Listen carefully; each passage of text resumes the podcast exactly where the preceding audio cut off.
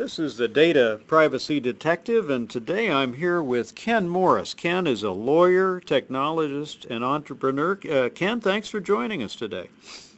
Thanks, thanks for having me, Joe. And Ken, you're the founder of Connect IQ. What is that? Connect IQ is a firm that protects the identity of people as well as any device uh, or wearable or computing system or chip. Okay, Ken, thanks. Now, we're going to talk today a little bit about big data and how that affects our personal privacy. Uh, privacy. Now, as we all know, we, we, we're, we're walking bits of information. We have health histories and financial histories and all sorts of things. And big data is basically the taking of millions of bits of data about all kinds of people and things and making sense of it and learning from it. For example, in medicine, uh, if we could have everybody's medical history, that might help us cure cancer or solve autism or whatever the problem is. You're, you're familiar with that, of course, Ken, and I know you work in that space, don't you? Absolutely, and that's certainly one of the promises of doing big data analysis to really understand, even at a genomic level, what are some of the biomarkers and triggers that we all may carry at some degree uh, that will help us as we as we look at particular uh, disease states and how we might treat those in the future.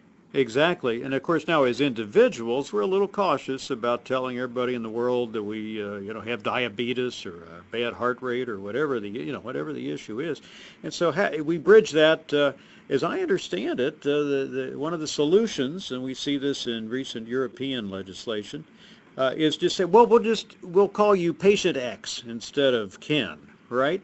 A pseudonymous or anonymous uh, anonymous approach. That's is that what's going on in uh, medicine and big data, Ken? Uh, in large measure, and particularly in clinical trials, you'll have a study number that represents Ken, and that number is with those who are doing the clinical trial. However, the threat doesn't lie in that number per se, but the threat lies in the fact that your number is attached to your demographic information, including everything about you, in some data repository somewhere, because eventually you have to match these pieces of data up. And most people don't think about that, but we we live we live, leave digital DNA all over the place uh, in terms of what we do in in the digital universe.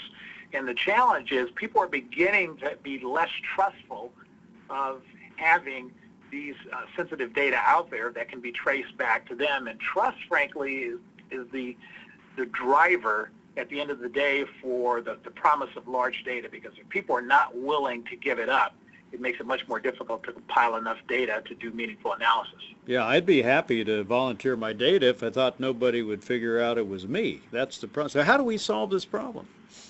Well, th- there's been a lot of attempts. You mentioned anonymization, pseudonymization, and those are things that are out there. Um, our technology, which is a little bit unique, we generate unique identifiers, but unlike most other people, we actually don't store that identifier. We take it and we use it uh, for the time uh, period needed to uh, to make connections. But what's unique about our technology is it always calculates the same for a particular person. So you have uniqueness, uh, but you also, because it's not stored, you don't have the ability to run and find where that particular identification is attached to a real person because it doesn't exist. everything happens real time and on demand. And, uh, and so we're trying to remove that particular threat vector from the space. Very good. Now, just as some advice to uh, our listeners and participants, if, if I uh, am willing to let my uh, doctor or my hospital, uh, you know, volunteer my information for the purposes of this big data solving uh, of disease problem, are there questions I should ask? Well, sure. Um, most hospitals, if not all, will have some sort of privacy policy or consent policy that you consent to have your data used in these particular specific ways. Uh, most people believe that when they're at the hospital, their data is relatively safe. However, if one looks at the data in terms of breaches, hospitals are the second largest source of privacy breaches behind large corporations most people don't think about that, but unfortunately, hospitals don't do a very good job of protecting our data at the moment. We hope to help solve that, as I, I know there are a, a number of other organizations that are trying to solve this particular problem as well. But at the end of the day, it's going to really rely on of the hospitals to uptake the Well, thank you, Ken. Ken Morris, founder of Connect IQ. Very interesting. Thanks for helping us understand this area. And remember, guarding your personal data begins with you.